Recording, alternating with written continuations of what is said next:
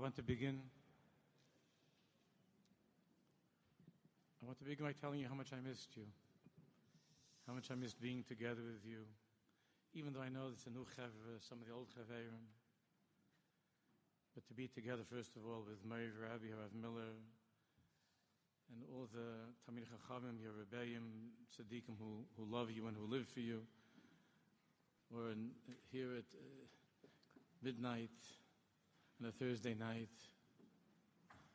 Rish Chodesh, Rish Chodesh Adar, Tavshin Pei Beis. I want to thank the Chsanya, to thank Yeshiva, Rashis Yerushalayim, the Marcus family, of course, the Yeshiva, and my dear friends, Reb, Reb Josh Reb Jonathan, the Chaverim back in New York, in Yeshiva University, and, and Yeshiva over here, or Matapo the Yeshiva. And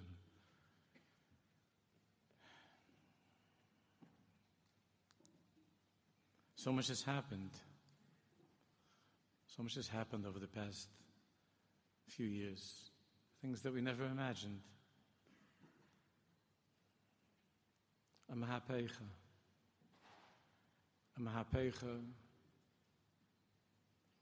The whole world has been turned inside out, outside in, upside down. And even now, these past few days, there's this mysterious and dark place in the world where many, many, many great tzaddikim taught Torah for a long time. And many, many, many holy Jews were shechted al Kiddush Hashem. And there's a mahapecha that's taking place right now in the world. In our lives, in our hearts. And we're now at the beginning of a Chodesh Hashanepach Lahem, Myogen L'Simcha, Evel Yantiv. HaChodesh Hashanepach Lahem the month where everything turned around, where there was a mahapecha, I want to talk to you about this v'nahafoichu for a few minutes. I don't have the time. This isn't a shir.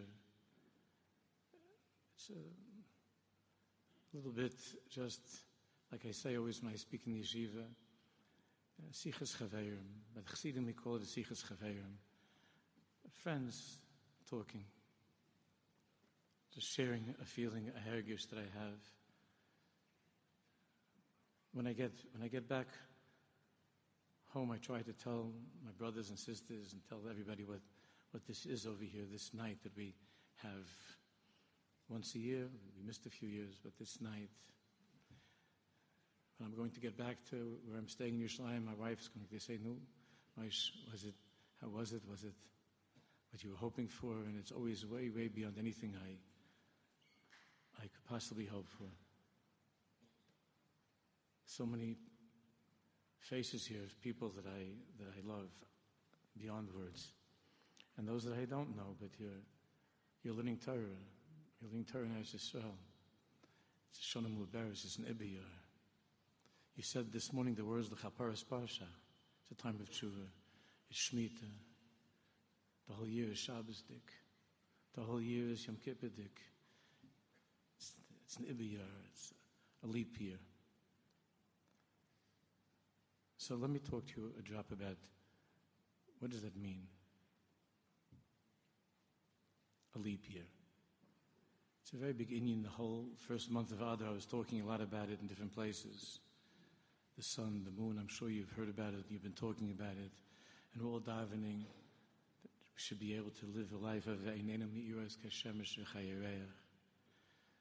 To see that time of the moon being restored to what it once was at the time of Bereshis, which means me and you and Am Yisrael and the world being fixed. You know, there was a there was a tzaddik, and I want to begin with a with a, a vart from this tzaddik. The Sar Shalom from Belz Schusig Elaine. You know, he first came to Lublin to learn by the Chozeh. Nobody knew who he was. He was a huge Talmid Chacham, a young man very, very hidden. Nobody knew who he was. And the first time that the, that the Sar from Belz appeared in Lublin was by the night of Purim. And he was a stranger. You can imagine that in Lublin by the Chozeh there were probably even more people than we have right now here inside the Beis outside the Beis Medrash, trying to get in for the Megillah Lane. And the Chozeh was called the Chozeh because he had unusual eyes. He saw through things and through people and beyond what other people can see. And the Chozeh was looking around the Beis Medrash for somebody. And then he pointed to the to this young stranger, Shalom from Belz. And he called him over and he said, I want you to lay in the Megillah. I don't know what happened to the regular baal korei, but that's pretty scary to be called up to lay in the Megillah on the spot and also by the Chozeh from Lublin. And the Shalom lay in the Megillah. Nobody knew who he was. Obviously, he was somebody who caught the eye of the Chozeh. And and the Megillah, and the whole Megillah lining, the Chozeh couldn't hold himself. He was exploding. And even though the even though the Sar Shalom lane like a regular lane, and nobody else understood what's going on, but the Chozeh heard something. And later that night, some of the older Chassidim went and they asked the Rebbe, "What was it with that young man? Who is he? What was the what was the Rebbe so excited about?"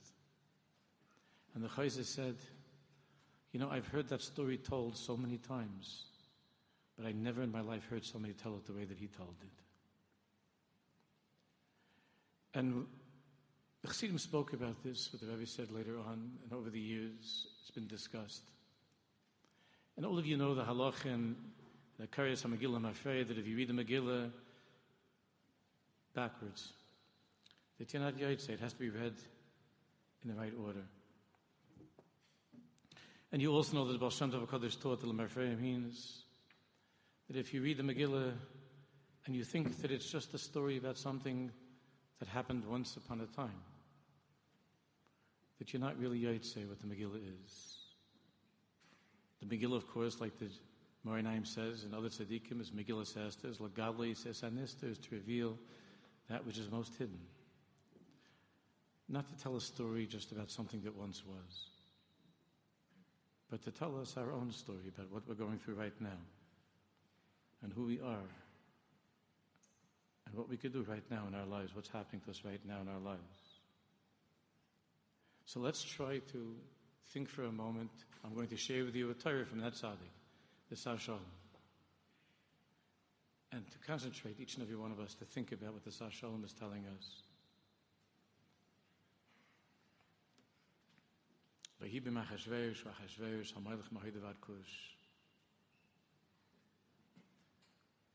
Megillah begins by telling us about the, the greatness of Achashverosh and the size of that Malchus, 127 Medinas.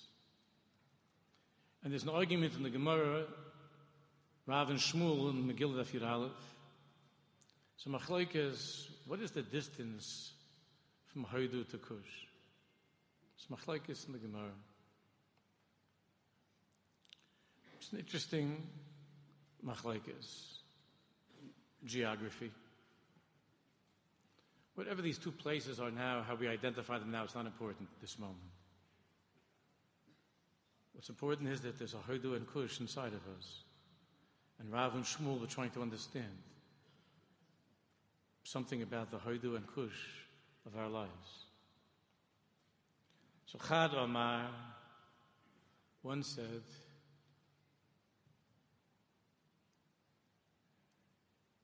But these two places were at opposite ends of creation of the world. Opposite ends of the world. Haidu b'Saif Island, Bakush b'Saif Island. That Hodu, nowadays they translate it as India, but it's Lavdavka exactly. But Haidu, Saif Ha'olam is one end of the world, and Kush is at the other end of the world. The two farthest points on the globe are Haidu and Kush. Chad Omar, that's one opinion. The other opinion is Haidu v'Kush gabe hadade havikaim. That Haidu and Kush were right next to each other.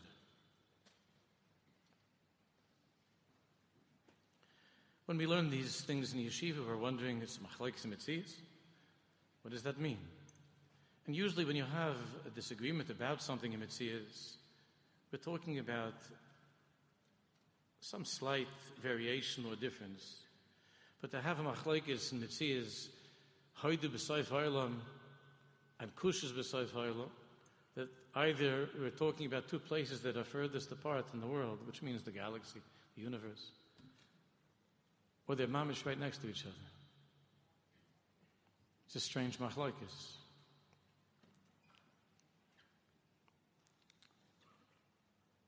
So Sar Shalom from Belz said, listen carefully, Chaver, I want you to listen very, very carefully and deeply. Because it would take hours really to talk about this. One would have to learn properly the Kesem Oifer from the Heilige Kamarna to understand the beginning of Megillah Esther, the whole Megillah, but especially that first pasuk. Haidu and Kush aren't just two places in the world. They're two ways of life, two ways of thinking. Haidu is a lotion of Hod, which means splendor and glory. Means the beauty of the tzaddik. Haid. Kush means darkness, blackness, and darkness, just the opposite.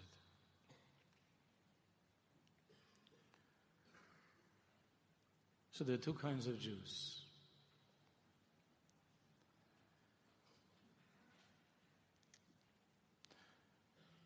Look, all of us have moments, sometimes hours, weeks, months, and years, of being stuck in Kush,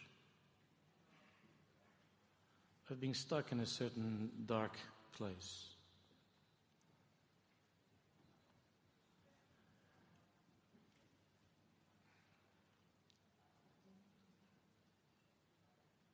One kind of a person who's going through that, who's living in Kush, when he thinks of moving to a life that's called Haidu, when he thinks of changing, of an ahafaychu,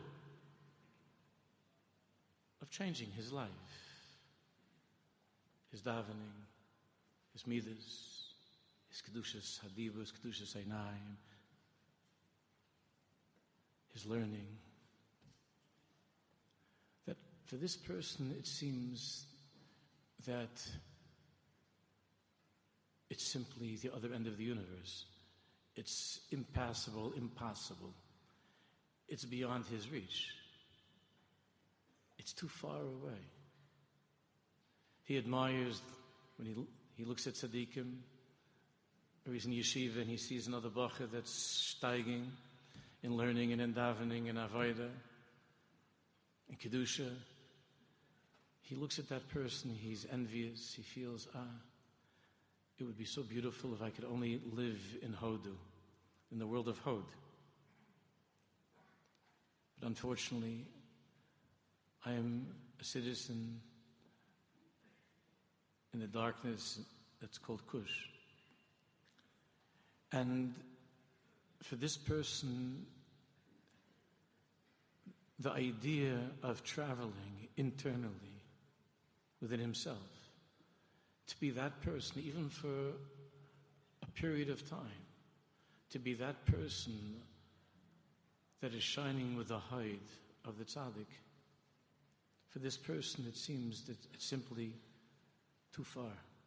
It's too hard. I can't do it. I can't finish a Masechta, you know, Be'iyun, Gemara Rashi I can't, I can't go a week, a month, some people a day without looking at certain things or thinking about certain things. And if you say to me, but, but that's the tachlis of our being in the world, you say, do me a favor, my friend, I know that, but there's a distance between Haidu and Kush, and I'm a person that lives in Kush. It's my life. It's been my whole life, Kush. You know how many times I've had guys that have told me that from the time that they're 13, 14, that they've been lost in, in Kush. And I can't get to something that's called a Haidu. I can't get to that place. I, I admire the Jews of Haidu. I respect them. I love them. But it's not me.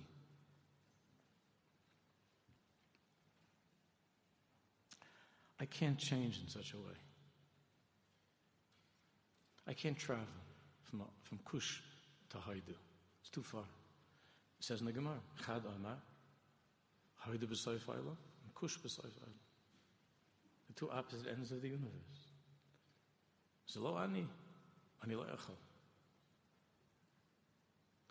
But then you have another person, even though he has spent considerable time, sometimes even more time, in the land of Cush,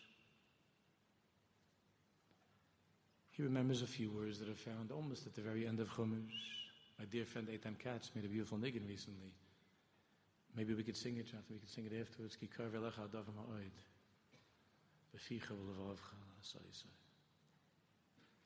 And this Jew who also knows what it's like the bitterness of Kush, the emptiness of Kush, the ugliness and the darkness of Kush. But this Jew still believes somehow, after all of these, after all of these years, he still believes that somehow, somehow,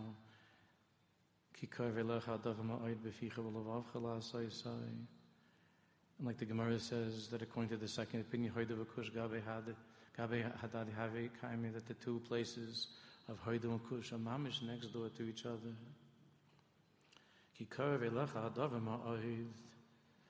The Baruch Shalom is saying to each and every one of us that I want you to know that this place of coming to me that's called Haidu, it's not, it's not Misaifel. You feel that it's on the other end of the world.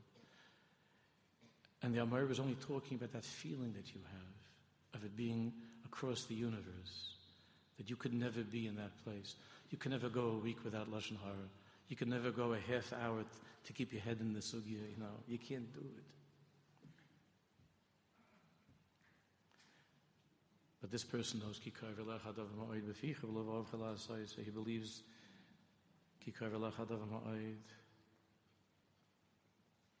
That's the teaching of the Sashal from Belz. Now we can understand, even on our level, what it means.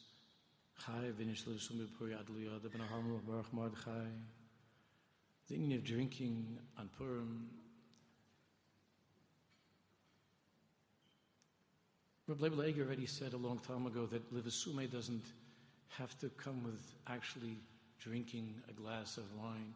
Livasume means to become intoxicated, to become shikr. I know Jews who never drink in their shikr with HaKadosh Baruch Hu, their shikr with Torah and with Tefillah. But what does it mean, ad liyada? Ad liyada. It means that this second person of Kikar Ma'oid believes Bemun that even though right now in my life I live like Haman, it seems that my life is a life of Haman. And people have told me that there's a huge distance between Haman and Mordechai, between making myself from a Haman into a Mordechai, into an Ish Yehudi. But Ad Liyada means, Ad Liyada ben Arham Baruch means that I believe Bemun Shleima in V'naha Feichu in a Chodesh Asher Nepach. I believe Bemun Shleima that I can change, that in a minute, in a minute I could start, I could turn my life around, just like the whole world Nobody would have believed. Nobody would have. You would be telling stories like the last two years have been like science fiction stories. Who would have even to make up stories like we've been living through? Ad liyada means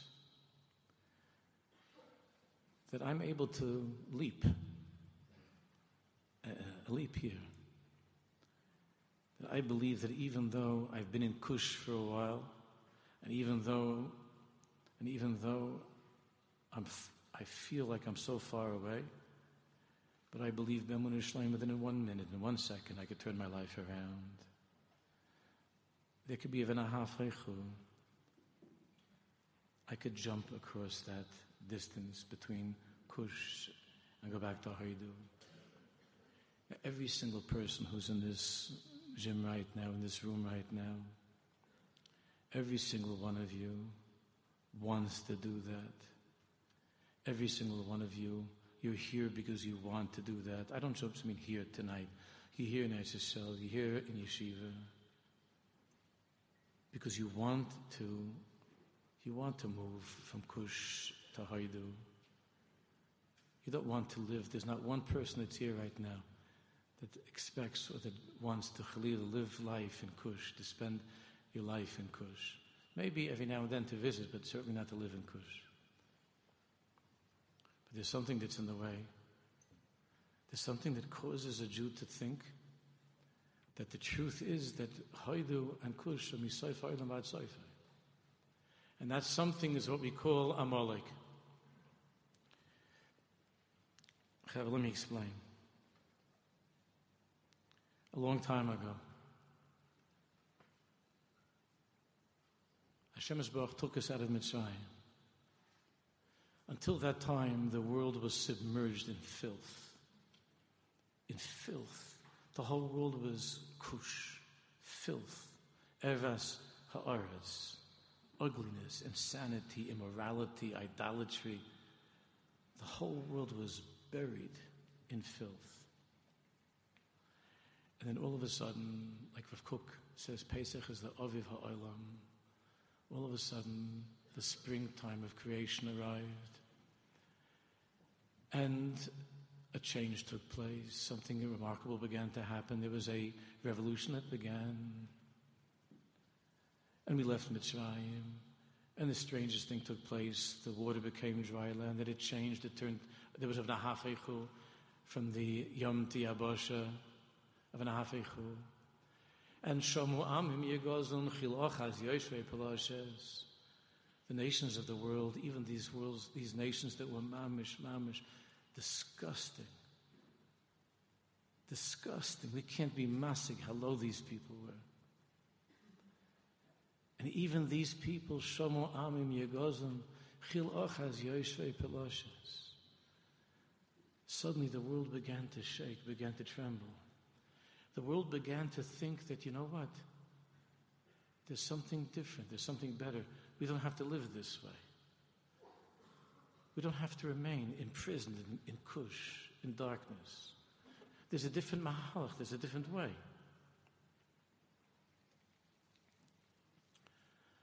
There was one person by the name of Yisro. He taka heard. And it's hard to believe in one pasuk the words Vayishma Yisro that Yisro was Kohen Midian Chaysen Moshe. Yisro was the was the Rebbe of all of Hadazar, you understand? He was the biggest Galach in the world. He was the Rosh of, of all the Tum of the world, Yisro. And in, in one pasuk it says that this Kohen Midian turned his life around. He became Chaysein Moshe. Became Chaysein Moshe. Vayishma so he heard and he changed. And he was able to jump, to leap from that lowest place of Kohen Midian to become Chaysein Moshe, from Kush to Haidu, because they're They're next to each other. The Bemis is they're next to each other. But then something happened that prevented, Israel was able to overcome this somehow, but the rest of the world, the rest of the world is still struggling, and so are we. Vayova Amalek. Now, uh, there are many explanations of what that means. What's the koich of? We don't have time, it's late, it's almost Shabbos. But this we know.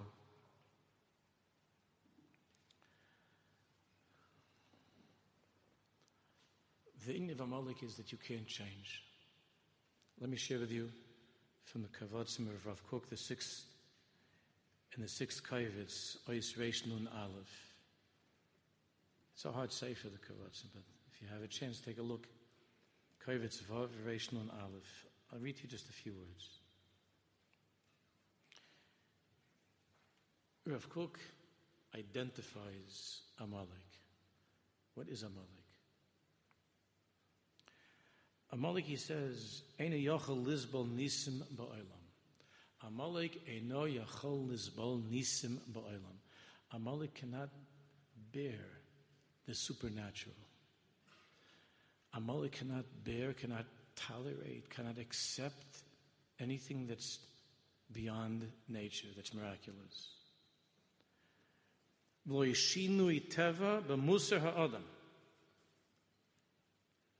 And the same way that Amalek cannot accept that there's such a thing that water can become dry land, and that bread could fall from Shemayim, and that uh, the Nile could turn into blood. That same Amalek Rav Kook says, cannot believe, cannot accept, shinui teva b'musar ha'adam, cannot accept that a person can turn his life around, that a person can transcend his natural inclination, his natural desires.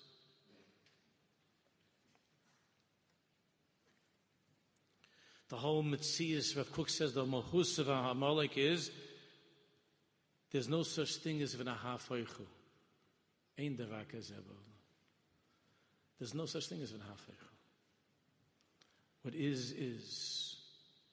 Just as water is water and land is land, you are a citizen of Cush. There are other Jews that were maybe created by God, and somehow the God wove into the fabric of their beings something extraordinary, some tzaddik, but that's not you. You were created as a Cush dweller. You are far away Kedusha is the other end of the universe. You hear about it, you dream about it, you learn about it, you talk about it, but it's not you. Because you're doomed to the nature of who you are. I can't tell you how many times I've had married couples will come talk to me. There's some Indian of Shalom Bayis. They come to the office. I look at them, and the wife is crying, and he's looking at my svarim. This has happened many, many times. Oh, I didn't know Machon Yerushalayim put out the new. Oh. And she's sitting there crying and listening. No, Chaver, what are you here for? What is it? So he says, uh, she's upset about something. And she's just crying. And the two of them are sitting there, Misaifa Lamad Saifa. And, and I ask, so tell me, what is it, Rivka? And she starts to describe a little bit of her life with her tzaddik, with uh, whatever his name is, her Yankel. Uh, anger, sometimes abusive anger, sometimes physical abuse. Children ignored, her being ignored. And then I'll ask Yankel, what do you have to say about this? Is it true that what, what Rivka is saying that about your temper, about your anger and abusiveness? I can't tell you how many times the answer to that question has been, Rabbi, what, what should I tell you? First, he'll say something she also was, you know, I'm, I'm talking past that stuff about her and Yonim. But then he'll say something like this almost every time. Maybe what could I do? My father was like that. And that's the home that I grew up in. An angry home, a home without happiness, a home where a wife was ignored, my mother was ignored, where I was ignored, where I was hurt, siblings were hurt,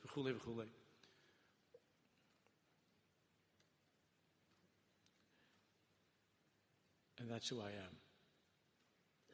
And when you ask this person, the silly question why have you allowed your past to define your present? You can change. You don't have to be your father. You could talk to your wife. You could smile to your children. You don't have to continue on with this misery of your past. But when I say those words, are you listening, boys? When I say those words, I sound to him like I'm talking from Hoidu bis Kush. You understand? Hoidu to Kush. I'm trapped. Rebbe, you don't understand. I'm trapped. Everybody nowadays, it's an addiction. Alcohol, smoking, looking at things, different types of behavior. And then less extreme forms of that.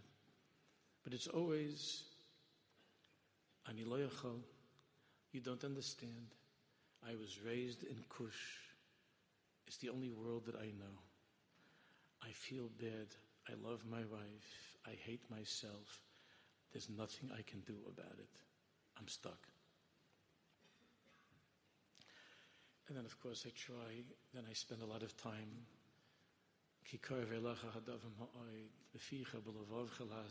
You're wrong. You're wrong. I understand that you feel that way, that you can't cross over. But you're wrong. The truth is that the truth is, the Metzias is that Haidu and Kush are right next to each other. Listen now to Rav Kook's words.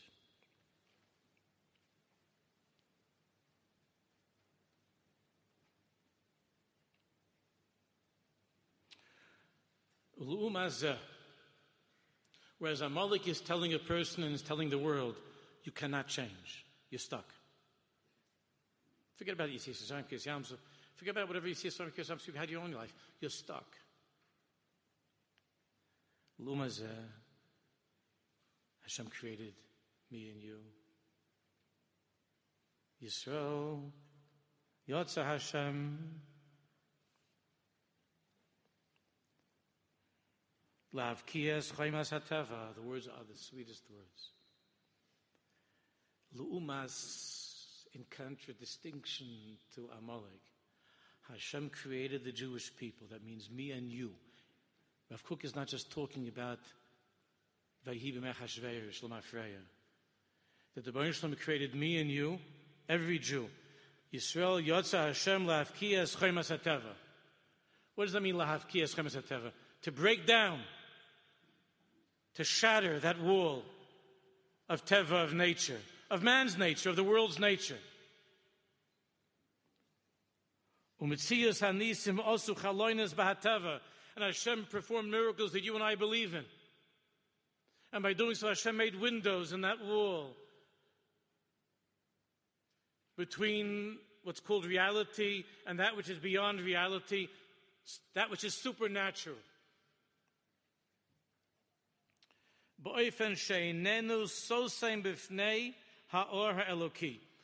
Hashem has created each and every Jew in such a way where there are windows in that wall and he's able to see beyond his nature and he's able to get a glimpse of that Ur Eloki, that godly light. That godly light that every single one of you has felt this Pezman here and there. And in your lives here and there. During davening, during learning Ayam Kippur,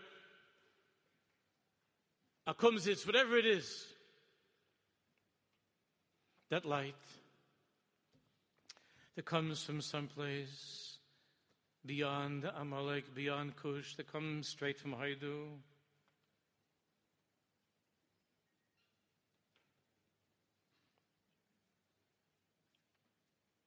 And whereas Amalek says, listen, you're either an Ur Haman person or you're a Baruch Mordechai person.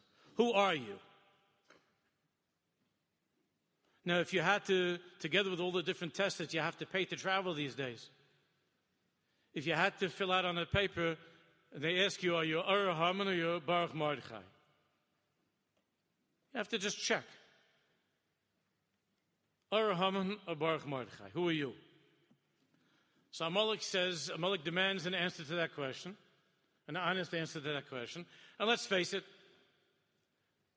most of us, if we look back over the mistakes that we've made and struggles that we would have, we would shrug our shoulders and say, Well, I guess I don't know. I, I maybe I'm someplace in between. And they say, Come on, there's no such thing in between. So we say the mat Are you an Arhamandika person? Fill out the box. Are you a, are you a Baruch Mordechai or Ham? So you're watching, like, you know, you're watching like the Baba Sali go through customs, you know? You watch the Chofetz Chaim going through, and Chassam Sofer, Moshe Feinstein, the Baal Shem Tov HaKadosh. You know, you're watching Rav Kook and the Chofetz Chaim. You're watching the tzaddikim go through tzaddik. Go, tzaddik. You don't have to put your nose in your mouth and your ears and your eyes. Tzaddik. Shine. And then you stop there. And, and, uh, and let's say you filled out tzaddik, you know. So they start to ask you a lot of questions. Because you look suspicious. We look suspicious, no? If the, if, the, if the guy has good eyes, he'll see that we look suspicious. He'll say, Get over there. You're not at Saudi. Get over to the Arhaman. Get over there on the Arhaman line. You're traveling straight, nonstop to Kush. You never left Kush. That's Amalek, you understand? That Mahalach. Purim is Ad Liyodab and Aram You're a liar. You're a shakran. You're a lawyer. You're telling me that I can't leave Kush, even for, I can't get a break from Kush. I can't move out of Kush. You're telling me that I can't, I can't spend this entire hour learning because of A, B, and C, because of what I saw last night, or what I'm thinking about this morning. You, are telling me I can't go to Haidu, even as a stopover, even for a little bit, I can't take a trip to Haidu. You know, there's a story from Aryeh Levine this year, but I'm sorry, I decided I don't care about the time. Hmm, sorry.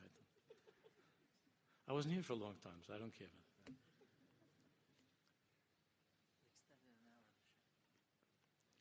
Rabbi Levine, you know, you don't have to go so far to his, you know where he's buried? Honestly, I didn't know until the last time we were in SSL two years ago. And, and I, I was reading in the Sefer. He's buried in the middle of Yerushalayim, Sanhedria, in the old cemetery in Sanhedria. It's not so old. In the, there are a lot of tzaddikim over there. That's where Rabbi Avad Yosef is buried. In that cemetery, Rabbi Levine is buried there. You can, it means you walk on Shmuel. If you have a couple of minutes, stop off over there. Rabbi Levine, the tzaddik from Yerushalayim, is buried over there. So I once saw in a sefer about Rabbi that there's a little boy, there's a, a, Yerushalmi, was a mechutzev, and he and he pushed through all the all the rabbonim and the, and tzaddikim, and he went over. Rabbi was there, and he went over right to Rabbi, and he pulled in Rabbi's coat, and he said, "Are you one of the Lamed Vav tzaddikim?" He asked, "Are you one of the?" He asked Rabbi, "Are you one of the Lamed Vav tzaddikim?" So everybody said, no, no, no. You know, to grab this kid and pull him away, and, and other people were laughing. The only one who was like, like shaken by the question was Abaria.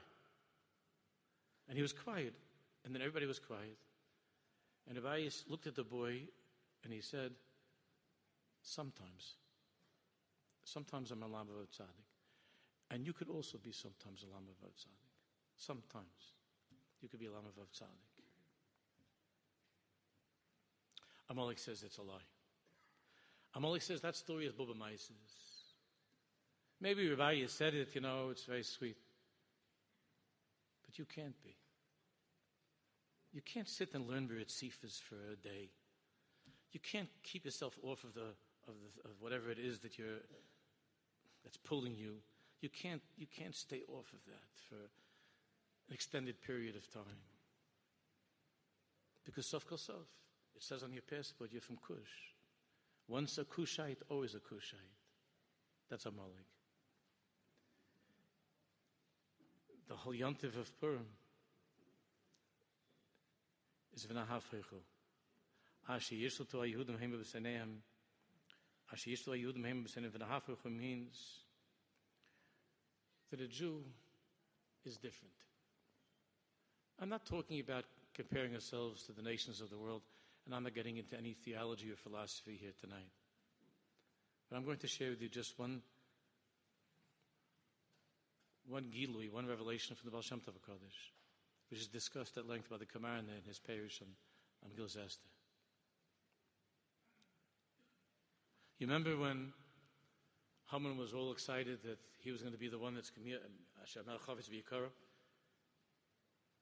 He's going to be the one that's going to be taken out to the, the horse and with the royal clothing. Chule. He was all excited.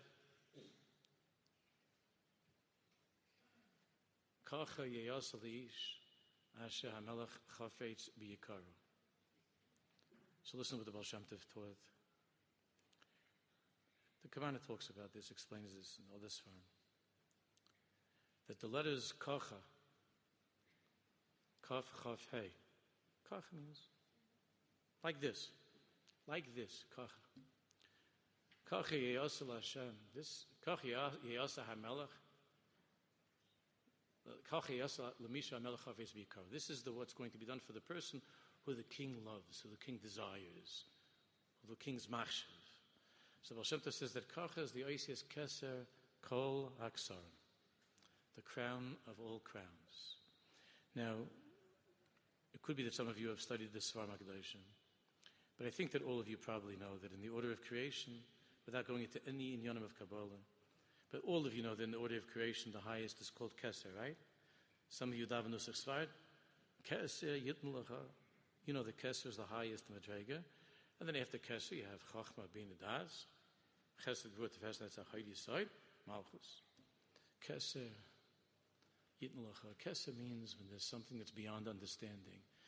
It's, it's that which defines your very essence, the essence of who you are. And when it says in the pasuk, when it says in the pasuk, Kacha Yeyasa Leish, Asher Melech it means that there is a certain human being in the world that's called a Jew. This one is called Reb Jonathan. This one's called Chaim Moshe. This one's called Reb Josh. Each of us with our names. And Kacha it means that each and every one of us comes from that world that's called Keser Kol Aksarim. For the deepest, deepest point of the will of the Creator, the infinite Creator. This is also called in Kabbalah Reisha Yada, the unknowable beginning. Why does Hashem love me? If I'm a Kush, if I'm a miserable member of Kush, why would He love me? Why would he care if I come back to him? Why would it make a difference if I learn this Taisvis? Why would it make a difference if I stay away for one night from this thing or if I don't say this word? Why would it make a difference to him? Kacha! Ashreyam shekachalai! Ashreyam shashem alakav. It means that a Jew comes from a place that's called Kesa Kolaksarim. Reisha Dolo Isyada. Reisha, Reish, Dilo, Dalada. Isyada spells Adar the month of Adar. Reishadol Isyada means the unknowable beginning that we don't understand how or why. But this we know. A Jew is not Meshuba to Teva. That a Jew is not bound by his nature. And even if you did something a thousand times, a million times you yelled at your wife, you don't have to do that again. And even if you drank this or smoked that a thousand times, and it's every single study shows that you're kush, kush, kush, finished. And the Malik says, don't even bother. How you do? Saifa Olam. Leave it for the tzaddikim who are clean. You're filthy. She said, Rabbi Malik, listen to me, Rabbi Malik, Rabbi Haman, listen, I want to tell you something. Ashreyam shekach alai. Ashreyam shashem. I'm a Jew. I come from another place. It's called Me'eva HaNahar. Oy, what the HaKadosh, what the HaKadosh talks about, Eva Hana, the other side of the river. I come from another place. I come, I'm an Ivri, and Ivri is Me'eva from beyond anything that you could possibly understand. Rabbi Malik, you're stuck in the world of Teva. You're stuck in that world, and, you don't believe in miracles. You don't believe that. You don't believe in the miraculous change. I can, I know, I know, hundreds, more than hundreds of people that I've seen in my life who have changed miraculously. I know people, I see people, there are people in this room that I know who have done that, who are doing it right now. I, what about all the laws of Amalek and laws of Cush? It's Nibia. It's a leap year. It's a Shanam Mubaraz. It's a time when everything is reset, recalibrated. Back to the beginning with the Oil of Honor, with the changing light of the moon, we're able to taste that time in the future when it's going to be the Ur Halavanika Achamaka, Shivas Yimei, Bereshit, Hayam, that, that everything is going to be, the light of the moon is going to be forever. And as great as it once was, not smashed and crashed and falling and the darkness setting in again, but it will be shining and bright forever. Ve'inenu mi'iras kashemesh v'chayereach. That's v'nahafeichu. That's the koyach of a yid, that's the koyach of Purim. And that's why you see Jews that normally the whole year, they can't conceive of being tzaddikim, but on Purim it's ad. Ben Arham and Baruch Mordechai. There is no space between Arham and Baruch Mordechai. In one second, Baruch Mordechai, uh, from Arham, in one second from Kush, Baruch Mordechai. How is that possible? It can't be. Like Rav Kook explained, Amalek doesn't believe in miracles. Eno soivel can't bear, can't tolerate miracles. The terrorist is a Jew be'etzim is a miracle. I'm telling you, and there are many of you who I know over here, my parents, my father, my mother, my mother graduated from a place called Auschwitz. You heard of it, right? And my father graduated from a place called Mauthausen. That's where they went for the summer and winter and fall and spring to camp, not to Morasha. You understand? Not, not there's anything wrong with Morasha. It's wonderful. Halacha, everybody should be able to be in safe, good, healthy places. Camp, Camp Auschwitz and Camp Mauthausen. And I don't know how to explain it. I don't know how to understand it. And I grew up with these, my parents and other Jews, their fellow survivors. And if you could find any explanation that would, that would satisfy Amalek, who tried to finish them off, of how is it possible that these people would ever smile again, let alone keep mitzvahs again, let alone learn Torah again, and raise Jewish families again, and sing again. We say it's not possible. But that's what Rav Kook says. Yisrael Yotza Hashem lahavkiyas chaymes hateva. Hashem created the Jewish people to break down that wall, to shatter, to break down that wall. Therefore, the Baruch Shalom says, teaching everything else right now, I'm going to end. I'm sorry, I know it's late. I mean, I feel bad for the Rebbeim. For the guys, it's okay, but for the Rebbeim, I feel bad, Mamish. Say Hilachim Amalek, to go and fight against Amalek. That's the Tzav Hashah. That's what the Baruch is telling us right now. You want Venahafechu? You want to turn your life around? You want to see that it's possible to go from a life miyogon lesimcha me'evel There are people now, you know that there's a terrible sorrow that has become much more in the open about so many, so many. It's hard to believe Jewish boys and girls, men and women who have lived through terrible, disgusting abuse. It's not a so, it's not a secret. There are people who try to keep it a secret, but it's not a secret. And I look at these people, and I'm, especially the past few months, there hasn't been a week where I haven't spoken to at least three or four of these chevra because it triggered so much in them, so much from the past. And at the beginning, when they faced that ugliness again, Kush, they're convinced that it's not possible for me to get out of this place of Kush. I'll never be able to smile again. I'll never be able to live again. But I've seen that miracle also, that change. I've seen it. It doesn't go away. It's a terrible, terrible, terrible, terrible sorrow. But there's a koich that a yid has because of racial. Ashrem kesa kol aksarim. Koche yeyosili lemisha melech chafetz biyakar. Hashem is chafetz. Each and every one of you has to know that Baruch Shalom wants more than anything. We don't understand it. It's Keser Kol Aksarim. Could we explain it that Hashem Baruch wants you and I to be close to Him more than anything else?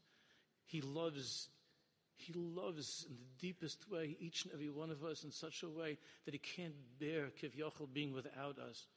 He can't bear being without us.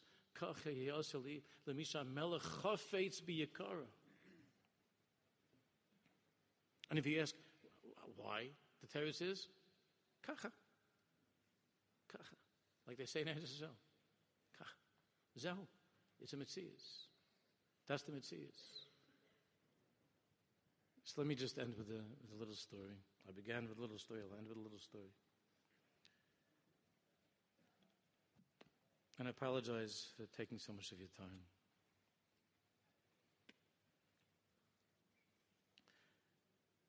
Think that many of you Many of you know this story. It was written up, it's already over 40 years ago, maybe 35, 40 years ago. I remember reading it first. There was a professor that had the privilege of speaking to the Heilige Bluja Rebbe Professor Eliach. And she spoke to the Bluja Rebbe about, about what he went through during the, during the war. Now, I had this chus to meet the Bluja Rebbe a number of times.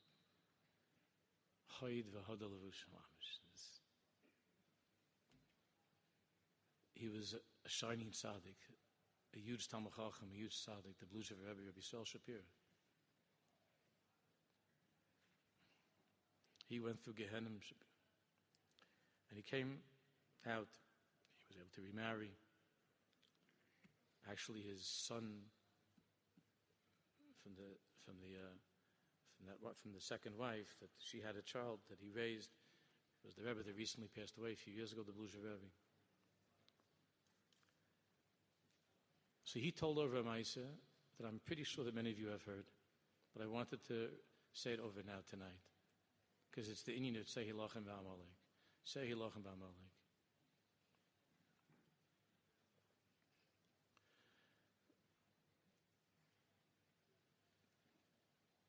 He was in concentration camp,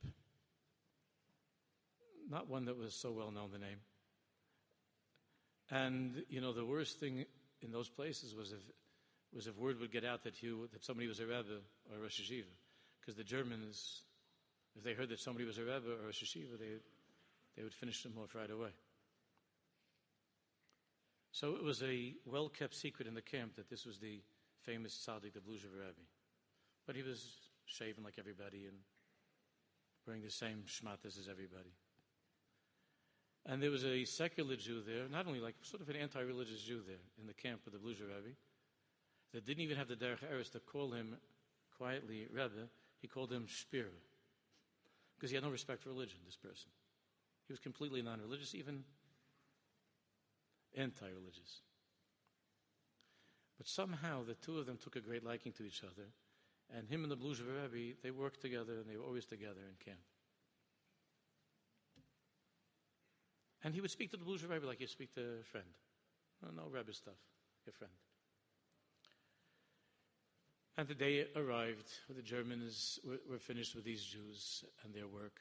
And they were lined up, and there was a huge pit, a huge cavern that was very, very wide, cavernous pit in the ground.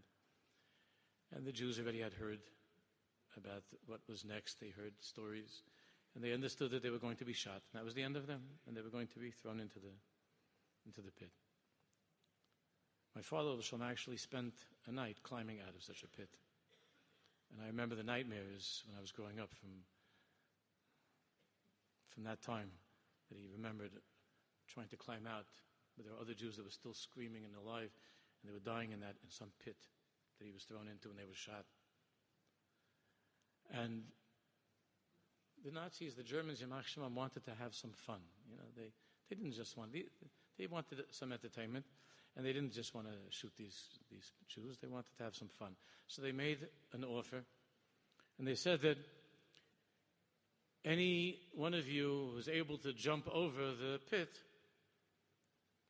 you could live. We won't shoot you. So when it comes time we count to three, jump. Whoever makes it across will live. This is even an Olympic jumper could not do this, and these were people could, who couldn't barely could barely walk. So it was just a cruel thing to watch the Jews make degrade themselves even more in the last minute of life. So the Bluja was standing there together with his friend, the two of them. And the Rebbe said to him, uh, so this guy said to the, to the Rebbe, Rebbe said, no, he said, no Spira, I guess this is it. And the Rebbe said to him that when, that when he yells, jump, jump as hard as you can. And the German screamed out, Ein, zwei, drei. And the shooting began, screaming and everybody getting shot. And, and there were only two people who crossed over this pit and that was the blue Bluja Rebbe and his secular friend. And the, and the Germans were staring from across the other side. They didn't know what happened, how this could be that they flew over that. And they were staring at, They didn't know what to do, and they just left him alone. And, the, and this guy, this Jew, he turned to the Rebbe, and he, but now he called him Rebbe. And he said to him, Rebbe, how'd you do that? And he said, to tell you the truth, I was holding on to the coattails of my holy ancestors, the tzaddikim. But the Rebbe said to his friend, But how did you do that? And he said, Rebbe, I was holding on to you the whole time.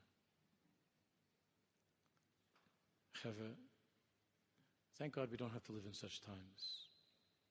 And we're not standing at the edge of such a pit.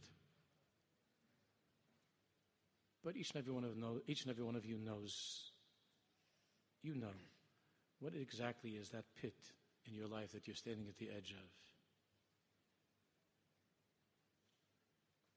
And what Purim is telling you, especially in a, a leap year, in a Nibba year, what Purim is telling you is to jump. You can cross over. You can do it. Just you have to hold on to the coattails of your rebbeim, of your teachers, of the tzaddikim, of the Sfram You can cross over. I want to give a bracha to each and every one of you. Hashem's baruch should open your eyes and they should shine like the, the sun and the moon. And you should know how much the Baruch Shalom is chafet to be a karcha, how desperately Hashem wants to be close to you. And you should feel every moment of your life. They should be zeicha la'yehudim ha'yisari v'simcha v'sasnim v'yikar. We should say, Kein ti'alona v'dugula shalamitis amen v'amen.